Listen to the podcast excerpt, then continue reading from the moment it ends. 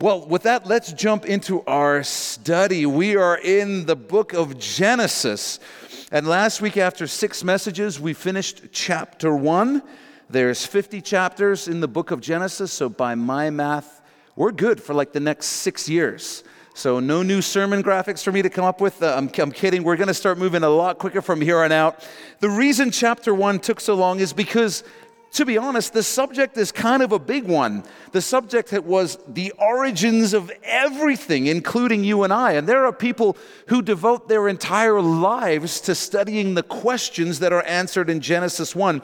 So I honestly don't feel bad about taking six messages to talk about that stuff. This week, we're going to be in chapter 2, which is really the conclusion of the creation week, the seventh day, and some more details about the creation of man. And I know I said, I said I would get through chapter two this week, but I lied. Surprising approximately none of you who regularly attend this church. So it'll only take two messages though. And so with that, let's jump into Genesis chapter 2, verse 1. It says, Thus the heavens and the earth and all the host of them were finished, talking about everything that happened in chapter 1. This was the moment in time when God finished creating all the energy in the universe that would ever exist. The first law of thermodynamics tells us that energy and matter cannot be destroyed or created. They can be interchanged. They can change states from energy to matter and matter to energy, but they cannot be created or destroyed. So, this moment when God finishes creating the universe, He put in there all the energy and matter that will ever exist in the universe. And the entire universe, we know from the second law of thermodynamics, is like a gigantic clock that is slowly winding down. Although that winding down, that entropy, that decay, was most likely only introduced after sin entered the world, which is going to take place in Genesis chapter 3. Verse 2 And on the seventh day, God ended his work which he had done, and he rested. Underline the word rested on the seventh day from all his work which he had done. Verse 3 Then God blessed, underline blessed the seventh day and sanctified it, because in it he rested from all his work which God had created and made. Now, God didn't need to rest. God never gets tired. It's not like he made the last tree and was like, oh, oh, my back, I got to sit down for a minute, just for a day. The reason the Lord rested on the seventh day was because he wanted creation week, the first seven days of the universe in which God had created and rested, to be the model for man's week. And we know this because hundreds of years later, God chose a group of people to be his special representatives on the earth, the people of Israel. God called them to follow him and he blessed them. And when they were being led by a man named Moses, God gave Israel something known as the law. The law was a list of commandments, things to do and to not do. And the law revealed very specifically how a person would have to live their whole life in order to meet God's standards. And when you get into the law, which is in the Bible, when you read it, you quickly understand that living up to it is a completely impossible task. We're going to talk more about that in a few minutes. The most famous part of the law is what's known as the Ten Commandments. And many of you are familiar with this. God meets with Moses on the top of a mountain, and God Himself writes with His own finger into tablets of stone a list of Ten Commandments. And the fourth commandment says this it's on your outlines. Underline this first sentence Remember the Sabbath day to keep it holy. Six days you shall labor and do all your work, but the seventh day is the Sabbath of the Lord your God in it, and then underline, you shall do no work. You, nor your son, nor your daughter, nor your male servant, nor your female servant, nor your cattle, nor your stranger who is within your gates. And then underline from here to the end For in six days the Lord made the heavens and the earth, the sea and all that is in them, and rested on the seventh day.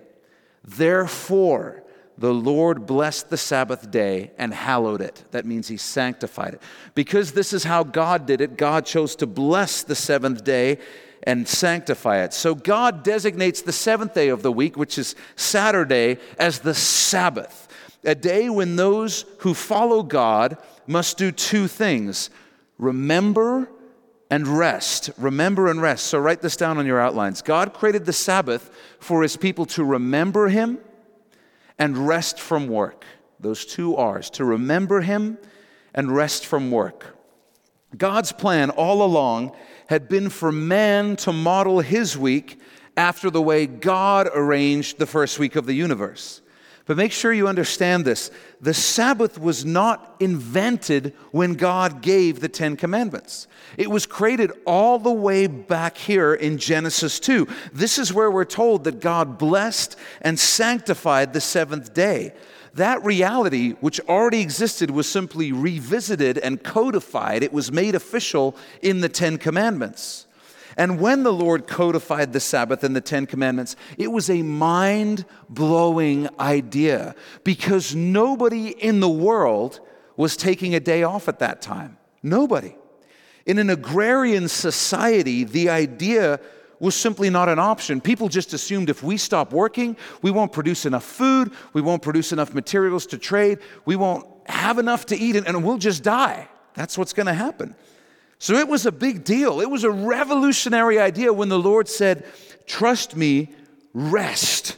And I'll bless that day of rest. I'll do more through your resting on the Sabbath than you could do by working on the Sabbath. It was one of the distinguishing practices of the people of Israel, one of the things that made them stick out as distinct among the other peoples on the earth. They were those crazy people who took a day off during the week, rested, and inexplicably, against all reason and logic, saw better, more productive results from their week than all the peoples around them. So, what does the Sabbath mean for us today? Well, if you take all of the commandments, all the do's and don'ts that are found in the law that God gave to Moses and the Israelites, you can divide them into two categories ceremonial laws and moral laws. The ceremonial laws are practices that were designed to help people understand just how holy and perfect God is. And they include things like ceremonial washing, preparing food in a certain way, not eating certain foods, etc. They're all external issues. The moral laws generally have to do with how we treat each other, and they're really a heart issue. See, how I treat you is a heart issue. The way I wash my hands may not be a heart issue, though some of you might disagree but it's not really a heart issue. And these moral laws include things like the commands to not murder, not steal, not commit adultery, etc. When Jesus came to the earth, he lived a perfect life. The only perfect life that's ever been lived. He never sinned. He never broke even a tiny part of the law. And the Bible says that Jesus came to the earth to live the life that we couldn't live. As I said, when you read the law, it hits you very quickly. I can't possibly live up to this. So Jesus came and lived that perfect life, fulfilling every part of the law perfectly in our place, as our substitute, as our representative. And the Bible actually tells us that the whole point of the law being written down and given to the Israelites was so that they and us through the ages would see and understand that we can't possibly live up to God's standards. And you might hear that and go, What? But absolutely, that was the point. For us to understand that the way to God cannot possibly be through us doing good things or being a good person. Because none of us can actually be a good person. We all think we can, but then in the law, God said, Really? This is what a good person is. Let me show you. And it becomes a really big problem when you're not the one who's allowed to define what a good person is, right? Because if someone says to you, What do you think a good person is? you sort of think of yourself, and then you're like, Well, you know, someone who's, I don't know off the top of my head, six three, um, you know, Caucasian, shaved head. Um, just that's you know, that's that sounds like a good person to me. And you, know, you're just describing yourself. But when God, the actual authority of what's good and what's evil, says, no, this is what is good, and you read it, you go, we got a really, really big problem here. And you might think that doesn't seem like a, a fair expectation from God. How, how can He expect us to meet His standards? But I've shared this before. Think about this. In our society, right here in Vancouver, We have laws and we have punishments for those who break them. And how do we come up with those laws? Well, those laws are based upon how we as a group have decided that people should live. And we've come up with those laws based on what's realistic to us. So we've all agreed that it's not okay to murder someone. And that's also because we think it's fair to expect that people not murder each other. We feel like we can live up to that standard most of the time of not murdering someone. And so we came up with that law. But that's why we don't have a law that it's illegal to lie all the time. Not because we think it's okay, it's because we don't think that we could actually live up to that law. So we lower the standard in that area and we don't make a law about that. My point is that our laws, our standards, and our expectations of behavior are all based on the moral standards that we believe we can live up to. And we hold people to those standards, and we have every right to do that as a society. But God is the same way. He has standards and expectations and laws based on what He can live up to and based on who He is. And the problem for us is that He's God and He's perfect. And as we've actually seen here, when He made us, He made us perfect too. So He had every right to say the standard is me, the standard is perfection. That's what the standard is. He has every right to do that. But because of what's going to happen in Genesis chapter 3, we're not perfect anymore. And the problem is that even one failure to meet God's standard means total failure because God is perfect. And you can't be 99% perfect. You're either perfect or you're not. And that's the standard that God has. So the law made it clear that us trying to be good was never going to be good enough to get us into a relationship with God. That's why we needed Jesus to come and live his life in our place. That's why we needed Jesus to come and fulfill the law in our place because we couldn't do it. And the Bible tells us that because Jesus has fulfilled all the requirements of the law, we're now free from the ceremonial laws. We're still required to follow the moral laws, but we're not required to follow the ceremonial laws. We don't have to wash our hands a certain way as prescribed in the law, but it's still not okay to murder somebody. We're free from the ceremonial laws, we're still obligated to the moral laws. But as we saw right here in Genesis 2, the concept of the Sabbath predates the law by hundreds and hundreds of years. It was given to man long before the law was given to Moses, which means it wasn't given as a ceremonial law. It was given as a moral law, which means we are still to observe a Sabbath. The Apostle Paul wrote a couple of things about the Sabbath. Let me read them to you. They're on your outlines. In his letter to the church of the Romans, Paul wrote, One person esteems one day above another, another esteems every day alike. Let each be fully convinced in his own mind. He who observes the day, observe it to the Lord. And he who does not observe the day, to the Lord he does not observe it. Here's the idea the ceremonial part of the Sabbath was doing it on a Saturday. The moral part of the Sabbath was setting aside one day of the week as a Sabbath day. And what Paul is saying is there's freedom. You can have your Sabbath on Saturday, you can have it on Sunday, you can have it on Wednesday, as long as you do the things that you're supposed to do on a Sabbath, which is remember the Lord and rest. And what Paul is saying is if you have a conviction from the Holy Spirit that your Sabbath has to be Saturday, then he says, your Sabbath has to be Saturday.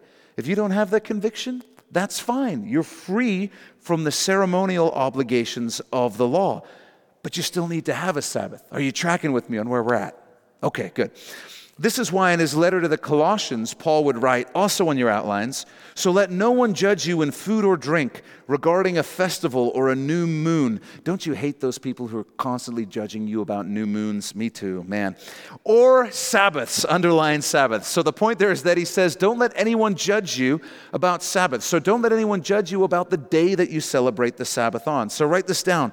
We're still called to observe a Sabbath because it is a moral law that predates the Ten Commandments. It's a moral law that predates the Ten Commandments.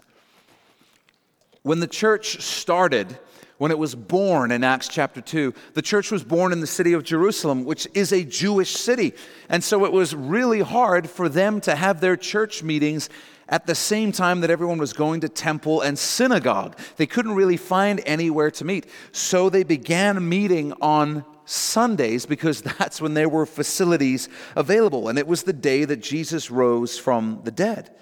The Sabbath was also given before sin entered the world, which is important because it means that God designed man to rest one day a week, even back when man didn't have to work. Before the fall ever happened, God still said He wanted man to remember Him and rest on one day a week, which all points to the truth that the Sabbath is still a valid biblical command to this day.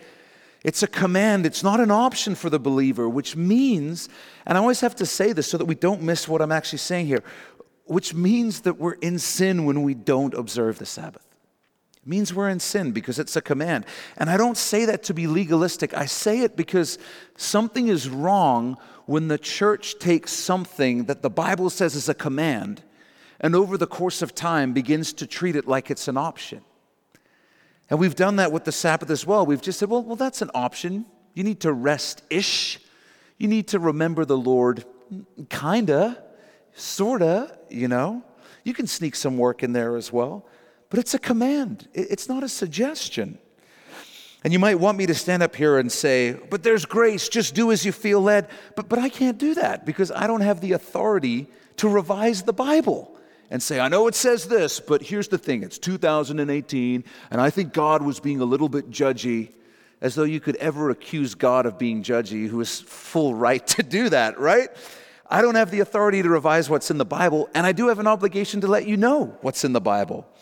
The Sabbath is not a salvation issue. You're not going to go to hell because you don't observe the Sabbath. And when we sin, there is forgiveness. You accidentally do some work, you're forgiven. But we do need to recognize the reality that it's a command in Scripture. Now, as a point of interest, any guesses on what the penalty was for being caught working on the Sabbath? Come on, what's always the penalty in the Old Testament? Death, right? When you don't know, just like in kids' church, Jesus is always the answer. When I ask you what the penalty was under the law for anything, just guess death. You're going to be right like 99% of the time. So, do you think God was serious when he said to observe the Sabbath? I think he was pretty serious. I guess they would just murder them the next day because they couldn't actually work. Uh, it was the Sabbath. I, I just realized that right now as I was thinking about it. But you know what? It is amazing how people who don't have time to rest suddenly find it when they're under the threat of death. When the choices are rest or die, people become pretty passionate about resting.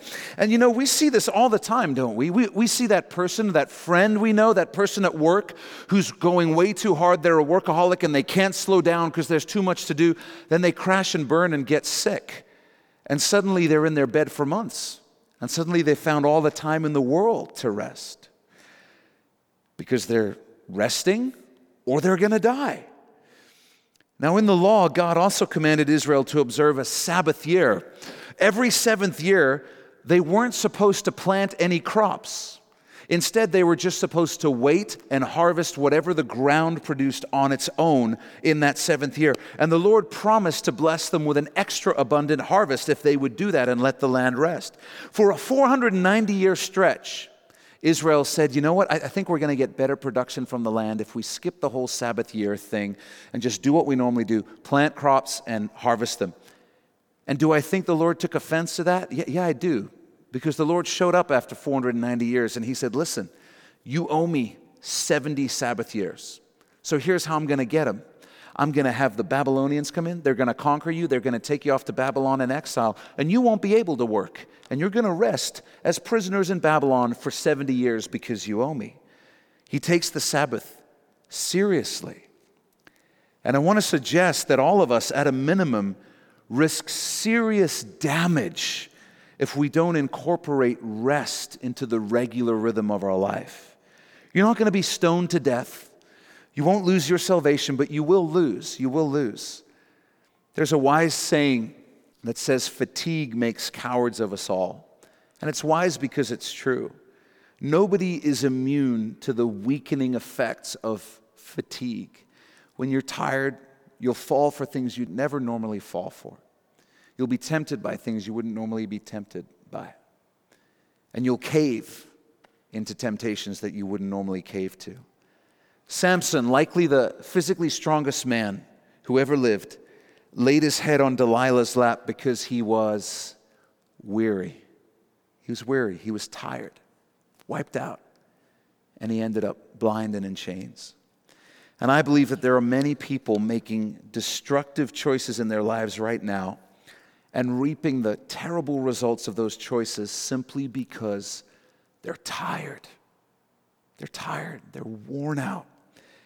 And it's much harder to resist temptation when you're tired. And if we would just obey the Lord's command to take a Sabbath rest once a week, we would find ourselves refreshed and strengthened. And if you don't observe a Sabbath, you're not only risking disaster from fatigue, but you're missing out on blessings from God. There's no expiration date on what the Bible says in Genesis 2 that God has blessed and He sanctified the Sabbath. In other words, God is saying, I'm doing something through this whole idea of the Sabbath day. You can be a part of it or not, but I'm still doing it. I'm still blessing it. I'm still sanctifying it. Well, I don't need to observe the Sabbath. I'm not tired. Was God tired? Is that why he rested? He wasn't tired.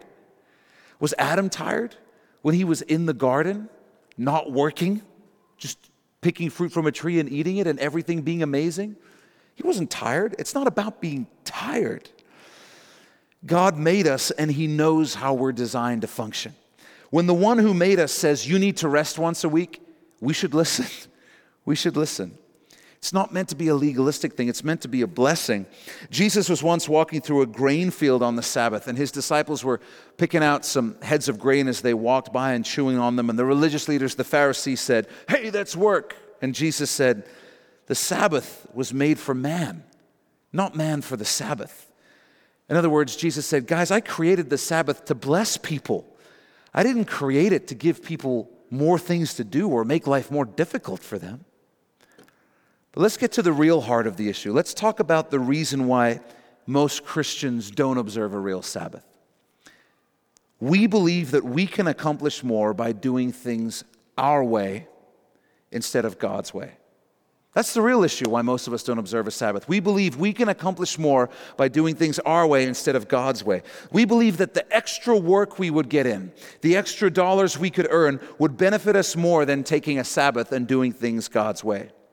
We believe that, that running around to our kids' activities will benefit them more than resting and remembering the Lord and insisting that they participate in that. We believe that doing things our way will be more productive than doing things the Lord's way. When we really get down to the heart of the matter, it's not a scheduling issue, it's a faith issue. And most of the time, we don't have the faith to believe that more is going to get accomplished by doing things God's way and resting. So if you haven't already, write this down. Most believers don't practice a Sabbath because we believe we can accomplish more by doing things our way instead of God's way. We believe we can accomplish more. And you know what I'm going to say next? We're wrong. We're wrong. God can do more through our obedience than we can through our disobedience. Let me say that again. God can do more through our obedience than we can through our disobedience. And these concepts are all over the Bible, all over the Bible. Tithing, we think, I'm going to be ruined if I give up 10% of my income. And God says, No, you won't. In fact, I'll bless you above and beyond that 10%. When God told the Israelites to give the land a Sabbath year every seventh year and just harvest what the land produced on its own, they thought, We'll starve to death. God said, No, you won't. In fact, I'll make sure that that is the single most productive year of the seven year cycle you ever have. And I'll give you more food than you can possibly use during that year. It's a faith issue. It all comes down to whether or not we actually believe that what God says in His Word is true. Do we actually believe that He will do what He says He will do? that he will actually bless the Sabbath, that he has actually sanctified it, and he'll do more if we rest than we could if we worked. Do we actually believe that? That's always the real issue. Do we believe God? The purpose of the Sabbath is to remember the Lord and to rest. And the truth is that sooner or later, it's going to come down to the simple issue of priorities. You're going to have to choose between taking a Sabbath or your kids' activities. You're going to have to choose between a Sabbath and earning some more money. You're going to have to choose between a Sabbath and knocking some things off the chores list and getting ahead. You're going to have to decide what you believe is going to benefit you and your family the most the blessings of God or whatever else is competing for your Sabbath. And you know where my vote is. Choose the blessings of God. Choose the blessings of God. And I know I'm talking a lot today about the Sabbath, but the, the more I dug into this subject this week, the more I discovered how it really relates to some massive issues like faith and priorities and our strength to resist temptation and all kinds of huge issues. And as I was just meditating on this subject, I was struck by another reason I believe that God was and is so passionate about the Sabbath. I believe it's because it points to the gospel, the good news of what Jesus has done for us. As we mentioned earlier, Jesus lived the perfect life that we could not live, and he did it in our place. He did it on our behalf. He fulfilled every part of the law perfectly. Even though Jesus lived that perfect life on our behalf, there was still the issue of all of our failures to deal with. Because every time we failed to meet any part of the law, we were choosing our way over God's way. And in doing that, in that moment, we were choosing to be our own God rather than allowing God to be our God because we put our will above His. And that's what sin is. That's what it, the word means choosing to be your own God. And it's the most serious crime in the universe. In our world, a, a crime becomes even more heinous when it's committed against an innocent person. That's why we find crimes against children so disturbing. So consider this God is perfect, He's completely innocent completely without sin. He's never done anything wrong. And so, what we do when we sin is spit in the face of a perfectly innocent God. We reject God, we reject our Creator, who's also the Almighty God of the universe.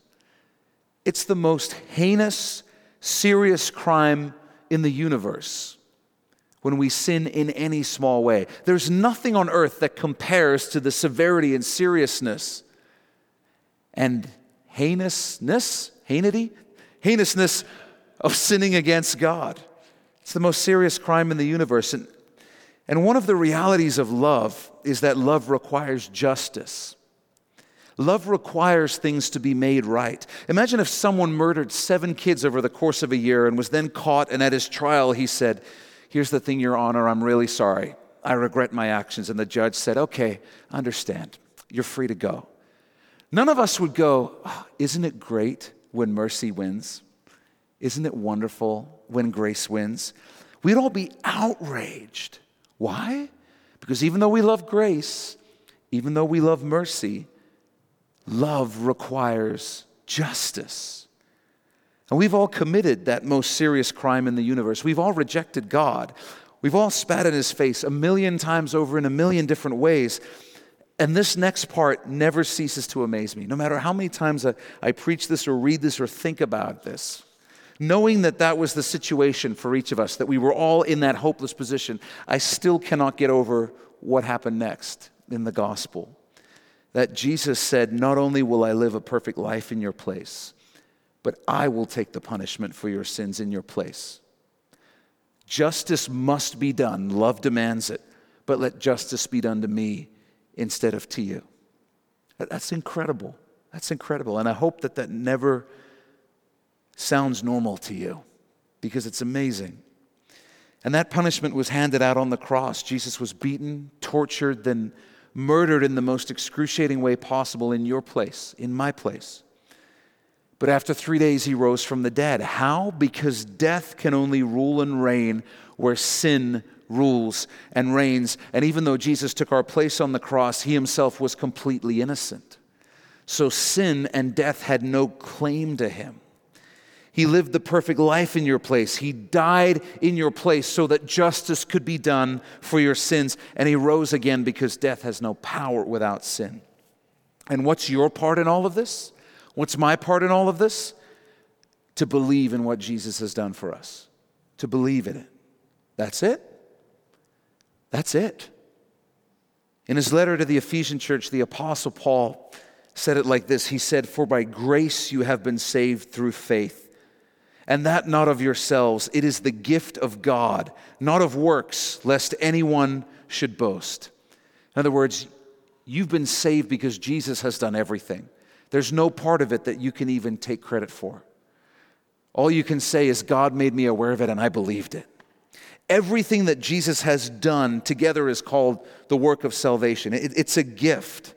That's what the gospel is. Your sins are forgiven. You can have a relationship with the God who created you and loved you enough to die for you, the God who knows why you're here and what you were put on this planet to do. Jesus did it all. And, and as he hung on the cross in our place, he cried out, It is finished. It's finished. And what we're asked to do is simply rest in the finished work of Jesus on our behalf. That's our part. Rest in the finished work of Jesus. That's the gospel. And it's why the whole concept of the Sabbath is meant to feel familiar to us, why it's meant to resonate with our spirits. Our whole faith is built on the idea of resting in what Jesus has done, that He has moved us from death to life, and all we have done is rest in and receive and believe that truth. The Sabbath is God saying, I want you to take one day a week and be intentional about resting in me, physically, spiritually, emotionally, in every way. If you understand the gospel, if you really get it, then you'll understand the Sabbath. You'll understand it. Write this down. God can do more through us resting in Him than we can by working on our own. He can do more through us resting in Him than we can by working on our own. And that's why Jesus called out to the people and said, Come to me, all you who labor and are heavy laden, and I will give you rest. Take my yoke upon you and learn from me for I am gentle and lowly in heart, and you'll find rest for your souls. For my yoke is easy and my burden is light. And I wonder how many of us are wondering what else we need to do when what we need to do most is rest in the Lord and learn how to do that properly. If you're not taking a Sabbath as a regular part of your week, start doing it. It will change your life and understand this. Your life and all the parts of your life do not care that you're here right now or that you, in part of yourself, want to align to the Word of God and have a Sabbath. All those parts of your life, they don't care. They're not going to say, oh, we better fall into line and free up one of these seven days so that the calendar's free. That's not going to happen you're going to need to remove things from your calendar and make the choice to prioritize obeying the Lord and taking a Sabbath over those things. You're going to have to cut some things out. They're not going to bow down before your desire to have a Sabbath. You're going to have to make them bow down in obedience so that you can have a Sabbath. So do it and be blessed. The concept is these two things remembering the Lord, remembering your Creator, and resting. So if your Sabbath is Sunday, don't spend your morning doing chores unless you enjoy them. If you enjoy them, that's great. If you're one of those weird people that is like mowing your lawn and the symmetry is just like firing the endorphins as you mow those lines, that's great. I would rather learn the harp there's nothing I would rather do less than mow the lawn. So it's work for me. It might not be work for you. Maybe you go watch your kid's sports game and you love it. But if it's raining and you're sitting outside and you're miserable, you're not resting. You've got to figure out how to rest, how to be honest about it, and how to remember the Lord. If you take your Sabbath, come to church. That's going to help you remember the Lord. If you take your Sabbath during the week, Figure out what you're going to do to remember the Lord. Are you going to take communion at home? Take it as a family? Do a family devotion? Take an hour of that day to just be in the Word or to, to read something that's going to remind you about the Lord? Think about those things and believe that as you rest in obedience to the Lord, you're going to find that your week is more productive than it is when you say, you know what, I don't have time to obey the Lord right now. That time is never going to free itself up. It's never going to happen. You have to choose to make it a priority. And that completes the creation week overview in Genesis 1 and 2. And now we continue to verse 4, and we're going to zoom in on the creation of man. So, chapter 1 was really an overview. Chapter 2 now goes back for a little bit and zooms in on that moment in day 6 when God created man. Verse 4 says, This is the history of the heavens and the earth when they were created in the day that the Lord made the earth and the heavens, before any plant of the field was in the earth and before any herb of the field had grown. And now tune in here. It says, For the Lord had not caused it to rain on the earth, and there was no man to till the ground.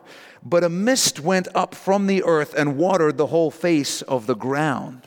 These verses are the reason that some Bible scholars speculate there may not have ever been rain as we know it before the great flood of Noah. These verses seem to point to some sort of different water cycle being present to the one that we have now, one in which water came up from the earth as a mist and provided all the water that the plants needed to live. In our study of Genesis 1, we looked at some verses that seem to point to there being some sort of water canopy around the earth before the great flood of Noah, a layer in the earth's atmosphere made of water that would have created a greenhouse type effect on the earth, resulting in things like a common climate everywhere on the globe, which is why we find things like tropical vegetation fossils in the North Pole today. And we're going to talk about this more when we reach the flood in Genesis, but for now, I just wanted to draw your attention to this while we're here verse 7 And the Lord formed man of the dust of the ground and breathed into his nostrils the breath of life, and man became a living being. This is the moment the Lord not only breathes physical life into Adam, but breathes the spirit into Adam. It's the moment he makes him alive, not only physically, but eternally. And what's interesting is that this phrase doesn't have to be taken poetically. It may also be that, but the fact is, we know today that scientifically, all of the ingredients that make up your body can be found in the ground. Most of you is carbon, hydrogen, oxygen, calcium, and a whole bunch of trace elements, all of which can be found literally in the ground, in the dust. However, even if you had all the ingredients to create a human being, you still couldn't make it alive and conscious with a living eternal spirit. God breathed that into humanity. He breathed life into existence. I love Psalm 103. I put it on your outlines. It says, As a father pities his children, as a father has compassion on his children, so the Lord pities those who fear him. For he knows our frame, he remembers that we are dust. I like that. It's being literal. He remembers that we are dust. He's like, I remember how I put you together. I know how frail you are. He knows what I'm made of. He knows what you're made of, and He's compassionate towards us the way a loving father is compassionate towards his kids because He remembers they're just kids. God knows I'm just dust. He remembers. Verse 8 The Lord planted a garden eastward in Eden, and there He put the man whom He had formed. So now notice this the garden where Adam and Eve were placed, we are told, is on the eastward side of a region known as Eden. So Eden seems to refer to the region, not the garden. Eden was the region, and the garden was along the eastern side of this region known as Eden, which means that the region of Eden was, for the most part, west of the garden. Now, it's widely accepted among biblical scholars and archaeologists that the garden was likely located somewhere in the fertile crescent of ancient Mesopotamia, modern day Iraq, Iran, that sort of area. So, if you know your geography, what's west of ancient Mesopotamia? Israel. Israel. And while we know that the great flood would reshape the whole earth dramatically, all of the globe's terrain, the fact would seem to remain that Eden was, in fact, located along the edge of Israel which means that all the way back when the world was made, there was already this specific region of the earth that God has claimed as his own, as being special. The region we know today is Israel. And even though the terrain may have changed, God kept that as his chosen place on the planet. So, why is Israel such a big deal geographically? Because it's the most significant real estate on the planet. It's GP, it's God's property. That's why it's such a big deal. Verse 9, and out of the ground the Lord made every tree grow that is pleasant to the sight and good for food. This verse reveals the heart of God. We've talked about this before. God created man to know him, to enjoy him, and to participate in his work. God created us to bless us. And yet there's so many people who seem to believe that God went to all this trouble creating the universe and the earth, creating us so that he could ruin our lives.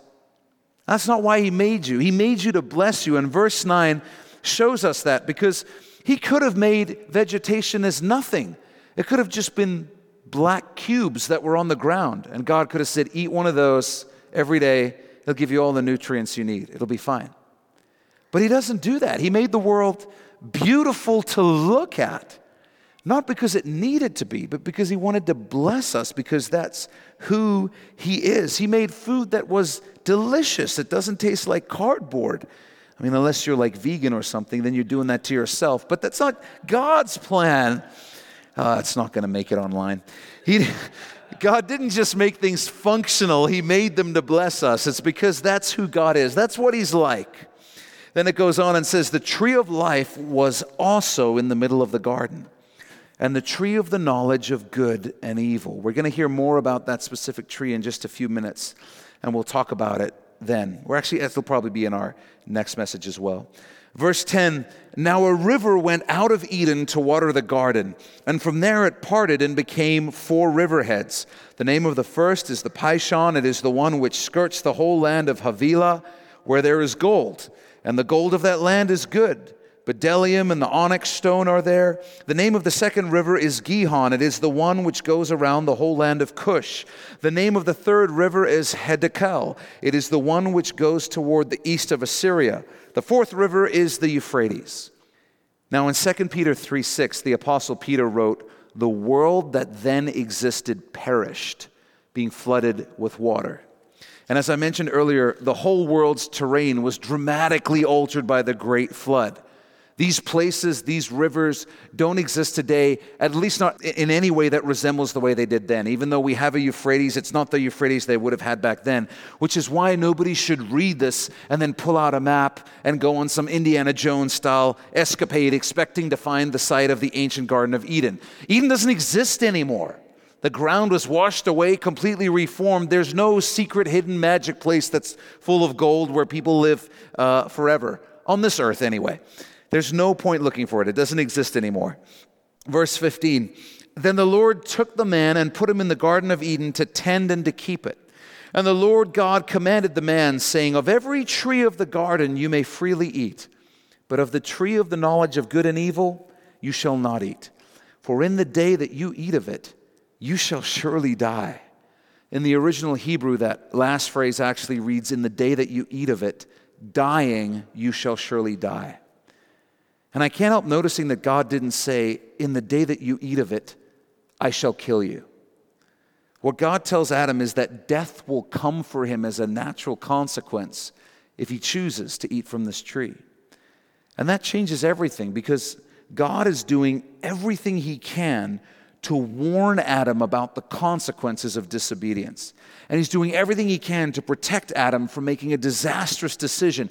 This would be like me telling my kids listen, if you go out and try to have a Nerf battle in the middle of Highway 1, you shall surely die.